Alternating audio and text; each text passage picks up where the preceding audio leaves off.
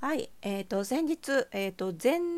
前前回ですね。148回目の配信、えー、タイトルが「お便り福袋買ってしまった活用法教えて」という回で、えーと、ご紹介しましたラジオネーム月城さんから、えー、早速この配信を聞いてご感想いただきましたありがとうございます。読みます。久野さん先日は質問にお答えいただきありがとうございました。一つだけでもお答えいただけたいただけたらラッキーだなと思いながら送ったものを全部盛りでお答えいただいてスマホの前で小躍りしながら拝聴しました。福袋アパレルの福袋。最後に買ったのは17年前でしたので久野さんの温かな言葉に背中を押されたようでとても嬉しく福袋届くのを楽しみに待ちたいなと思っております。腕試ししてからご報告しようかとも思ったのですが取り急ぎお礼をお伝えしたくと。いうことでね、歌りいただきました。ありがとうございます。えっ、ー、とね、この回は、あの、月城さんが長年、まあ今ね、あの、正確に17年前ということが判明しましたが、まあ長年ね、あの、アパレルの福袋、えー、失敗してしまうので買わないようにしていたんだけど、つい、あの、今年ね、好きなブランドができてしまって、買ってしまったと。いうことでねこうなんでこんなに人は福袋に惹かれるのかとかですね。あとはま買ってしまったらじゃあどう活用するかっていったところをねあのー、148回目の配信ではあのー、月城さんからのリクエストにお答えして、えー、お話をしていますのであの今ね福袋を予約したばっかりっていう方も いらっしゃると思いますのでね今日の昼間のねなんかニュースかなかなんかでもね福袋あの今年はねソーシャルディスタンスもあるのでオンラインでの予約が主流ですみたいなね話があったのであの在宅で家にいながら予約したっていう方も多いかと思いますのでぜひぜひ148回目の配信を皆さんもね聞いてみてくださいと。いうことでね月広さんありがとうございましたご感想ねまたあの買った服をどんな風に活用できたかね是非腕試ししてから、えー、ご感想をお聞かせいただければと思っております。えー、でね、えーと、今日はまあもう年の瀬押し迫ってきましたよってことで、あのー、まあ、結構お家片付けながらねのんびり聞いてらっしゃる方も多いと思うので改めてちょっと皆さんにもじっくりこう考える何かネタをねあの年末年始あれこれ物思いにふけるネタをご提供しようかなというところで意外にねこのラジオで語ってこなかったあの似合うってどういうことかっていう根本的な話そういえば結構してなかったなと思って。あのまあ、おしゃれな呪いを解くラジオっていうタイトルをつけてるのでどっちかっていうとこう心とおしゃれの問題こう服装心理学的なところに結構スポットを当てていろいろお話ししてきたんですけどやっぱりこのおしゃれに悩む時ってあのこれまでねリスナーさんのいろんなお便り読んできてもそうあの分かってきたと思うんですけどあのやっぱりこうそもそも服が自分に似合ってるのかどうかっていうねこう他者の目線が気になってそれについて悩むっていうことがまず悩みの第一歩としては圧倒的に多いと思うんですよ。もちろんその原因を追求していく中で自分の心理的な何か問題とか原因に気づくこともあると思うんですけど、まあ、その手前でね初めの一歩としてそのそもそも自分にこの服って似合ってるんだろうかっていう悩みからスタートする方が多いと思うんですけど意外とそのじゃあそもそも似合うって何だっていう話ってちゃんとしてこなかったなと思うのでちょっと今日はその辺りのお話をしていきたいと思います。それではスタートです。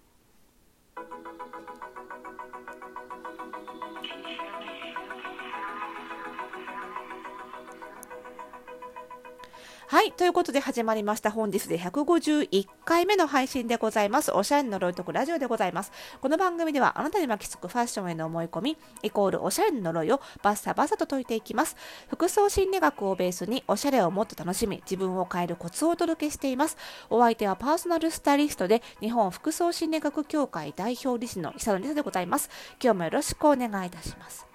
ということでね、まあ、そもそも似合うって何だということなんですけどもあの我々、まあ、私パーソナルスタイリストっていう職業を14年15年目ですかやってますけれどもあのまあその似合うっていうことも含めてそれ以外もありますけどねお伝えするのが仕事なんですけど。でもあの私みたいにプロの仕事をしてなくっても誰でもあの他者のね服を見てあまるちゃんにあの服似合ってるねとかあれはちょっと似合ってないよねみたいな話って結構気軽にできるつまり似合う似合わないのジャッジってジャッジだけなら別に素人でもできるじゃないですか。ね、それは何でかっていう話なんですけどやっぱりこう人間ってそのあの知覚まあ視覚ですよね。目で見た見て、えー、情報を得た時にそのあの物同士がこの視覚的にね見た目的に調和してるかどうかっていうのを判別できるスキルはまああの備わってるものなんですよね。もちろんそのスキルの、あの高い低いはもちろんあってでそのスキルもあの学べばもっと伸ばしていけるものではあるんですけどでもざっくりとした判断って結構みんなできるんですよ。だからこそ似合わない服を着る着てるとなんか変だねって人から見られてしまうことがある。だから似合う服を着たいっていう願望も生まれるっていうことなんですよね。みんな誰しも似合う服っていうのが判断できなければ、まあ、こんなに似合う服を着なきゃって悩む必要もないわけで、まあ、好き勝手はちゃめちゃな服着てればいいわけじゃないですか。でもそうじゃないっていうことなんですよね。でじゃあどこを見て私たち判断してるかっていうと似合うかどうかっていうのは人間の外見と洋服の外観この要素が調和してるかどうかつまりその人間の外観と洋服の外観の要素にどれくらい共通のものがあるかどうかっていう同じものがどれくらいあるか似たものがどれくらいあるかっていうことなんですよね。で、まあ、なのでそのじゃあ似てるかどうかっていうのをなんとなく感覚では判別できても具体的にどこが似合っていてつまりどこが調和していてどこが調和してないかっていうのを具体的に指摘するのはなかなか難しいから、まあ、それを解き明かすメソッドっていうのが最近流行っているいわゆるイメコン的診断イメージコンサルティングとかイメージコンサルタントの略ですけどイメコン。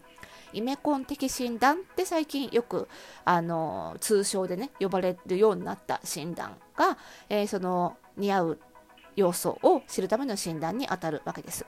でこの診断皆さんご存知の通り、あのー、いくつかの診断があります。でこれはなぜいくつかあるかっていうともちろん流派の違いもあるわけですよ。いろんな団体がまあ、好き勝手に言ったらあるんですけどね それぞれの団体の理論で、あのー、その診断を作ってるのでねなので複数できてしまうっていうのもあるんですけどでも実際問題としてあの一つの診断だけではあの自分に似合うものが完全にわからない把握しきれないからっていう理由もあるんですね。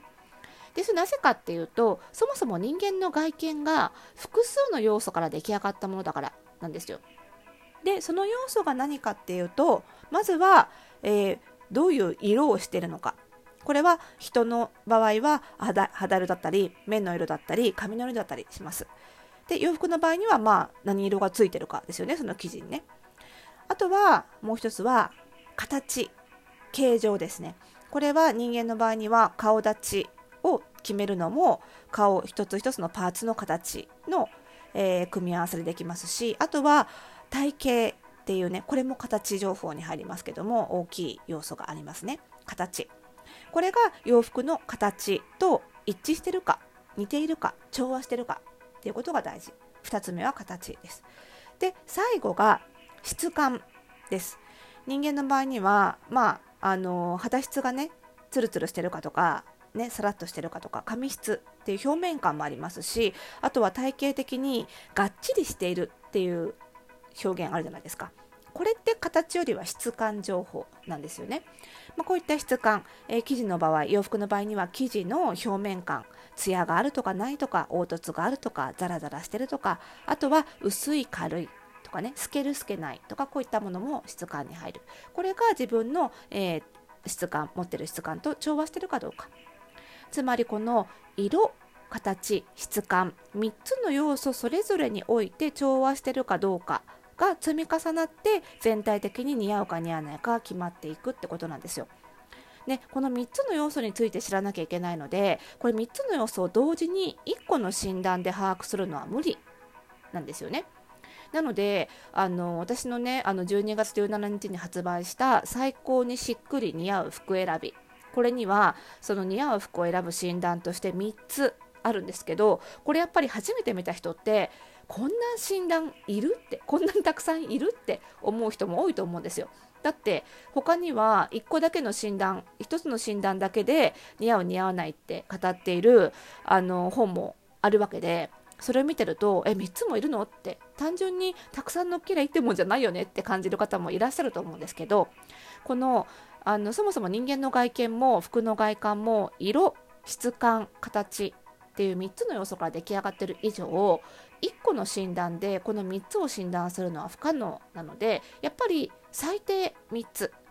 まあ、最低必要最低限でありこれ以上正直いらないんですけどね。あの私の本で書いた3つの顔パーツ診断っていう顔出しの診断。そして体型診断。そしてパーソナルカラー診断っていう人の色と表面感を測る診断。この3つはないと全部の要素を診断しきれないですよね。